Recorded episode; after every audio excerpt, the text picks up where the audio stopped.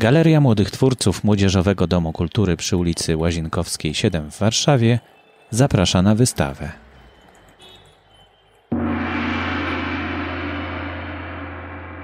Nazywam się Bartosz Jaczewski.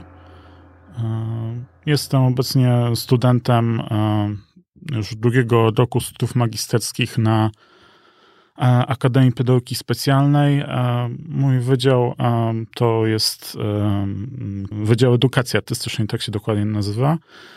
No i ja studiuję kierunek artystyczny i obecnie właśnie przygotowuję się do pracy magisterskiej. Też właśnie z, zakresie, z zakresu malarstwa. Tytuł wystawy to Motywy baśniowe w rzeczywistości codziennej.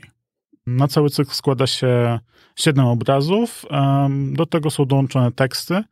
I ta wystawa ma na celu trochę ukazania symboliki mm, baśni, pewnych znaczeń, metafor, które zostały w dużym stopniu zniekształcone przez, przez popkulturę, doszukanie się tych dawno zapomnianych znaczeń, które albo czasem po prostu my nie potrafimy odczytać, e, bo też to wszystko zależy tak naprawdę od tego, jak patrzymy na baśń, czyli e, czy jak na tekst, który kierujemy tylko i wyłącznie do małego odbiorcy, do dziecka, czy też tekst, który możemy skierować właśnie do dorosłego czytelnika, który mógłby sobie znaleźć w tym właśnie jakieś, e, jakąś inną inspirację, jakąś inną metaforę, znaczenie.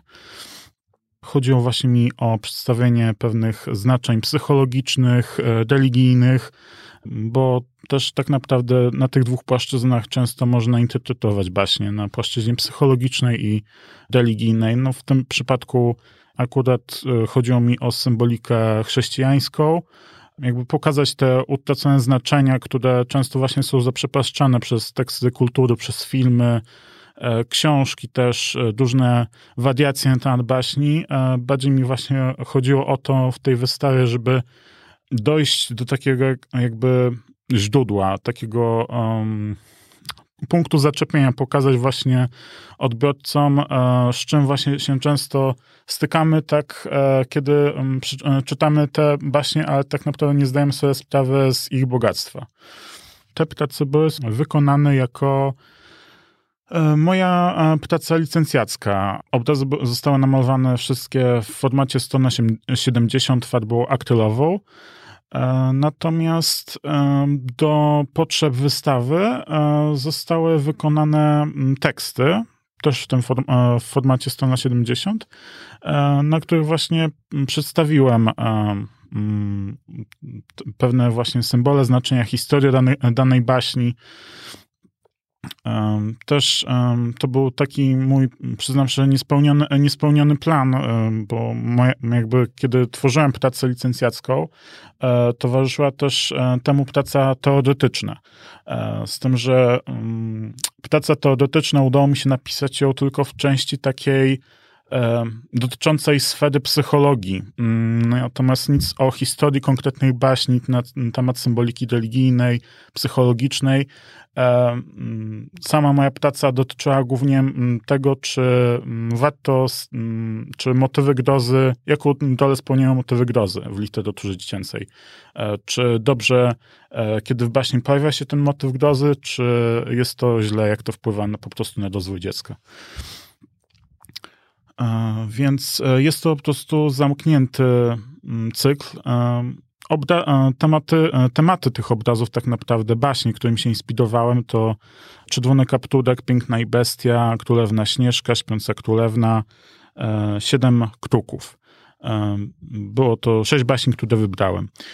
Przyznam szczerze, że wybierałem takie teksty, które mnie samemu jakoś zapadły też w dzieciństwie.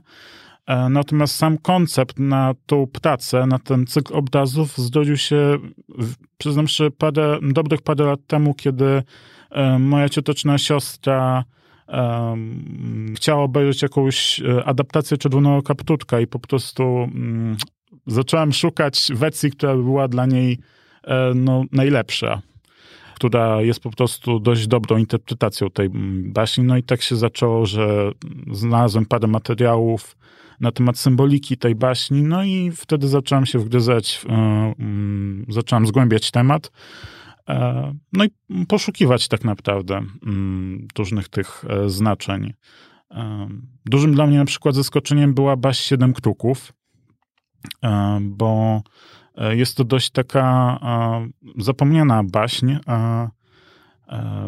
bo opowiada właśnie, główną bohaterką jest dziewczynka y, i to ona powiedzmy jest takim bohaterem, bohaterem całej baśni, to ona datuje sytuację, e, datuje swoich braci e, i też w kontekście jakby takiej też symboliki chrześcijańskiej, że ona na przykład e, często może być zinterpretowana jako personifikacja Chrystusa, to co też było dla mnie na przykład jako osoby wierzącej dość ciekawym mm, spojrzeniem na mm, jakby na całą symbolikę, na strukturę tego utworu. E, też e, na przykład w przypadku e, baśni Piękna i Bestia, to co mnie zaskoczyło, to to, że była to historia zainspirowana prawdziwymi wydarzeniami. Że był pewien człowiek, który cierpiał na Niku, nie przypomnę sobie już nazwy tej choroby, ale ta choroba polegała na nadmiernym owołosieniu ciała. To się nazywa jakoś e, hipertychoza, chyba jakoś tak. E, I e, mm, tak naprawdę mm, było to, ta historia człowieka no, była dość przykra, ponieważ on w tamtych czasach nie mógł jeszcze być, mm, nie był w pełni uznawany za człowieka, tylko bardziej jako zwierzątko, e, które było normalnie przytrzymywane w klatce. E, w pewnym momencie bo ten chłopiec, ten człowiek znajdował się pod e, protektoratem e, pewnej władczyni, postanowiła, żeby e, próbować właśnie zaaranżować małżeństwo z jedną ze cudek służących.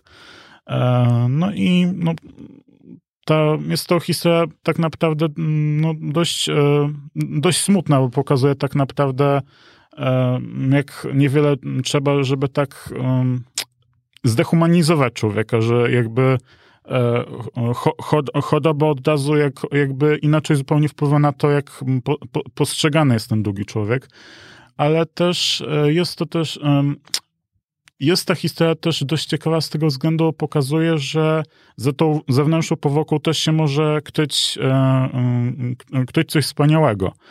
E, I to było też dla mnie takim mm, ciekawym e, motywem, e, bo jest to też integralna część modału północnego z Pięknej Bestii, że dziewczyna odkrywa tak naprawdę piękno kryjące, kryjące się pod straszliwą powłoką potwora. Więc sama historia właśnie, ten człowiek się nazywał Petrus Gonzalvus, i jego żony Katriny, oni razem doczekali się potomstwa i ze źródeł, jakie tutaj udało mi się to znaleźć, można wywnioskować, że byli jakimś, do, że byli dobrym małżeństwem.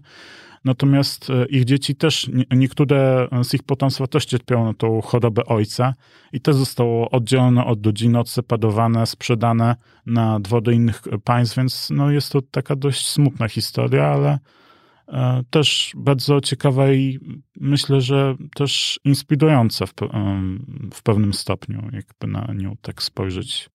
Maluję głównie farbami akrylowymi. E, przyznam szczerze, że przymierzam się do farb olejnych, e, ale na razie jeszcze mm, staram się rozwijać umiejętność malowania tą techniką malarską, tym, tym rodzajem farb prowadzę stronę Moje obrazy ilustracje, Bartek Jaczewski. Mm, można mnie znaleźć na Facebooku. Mm, mm, taką, można mnie rozpoznać po takiej ikonce e, z, e, z rysunkiem e, husky syberyjskiego, bo bardzo lubię ten gatunek psów i też interesuję się historią tej rasy. Prowadzę też e, mm, bloga poświęconego e, opowieściom z Narni. To też jest moje e, wielkie hobby, też właśnie mm, moja następna praca i malacka i teoretycznie będzie dotyczyła symboliki i znaczeń tych książek. Można mnie znaleźć właśnie na moim blogu rysunkowo-malackim, jak i też na stronie nadniapozanadniu.pl, który właśnie prowadzę. Pozostałe audycje i notatki do podcastu znajdują się pod adresem galeriamdk.podcasty.info.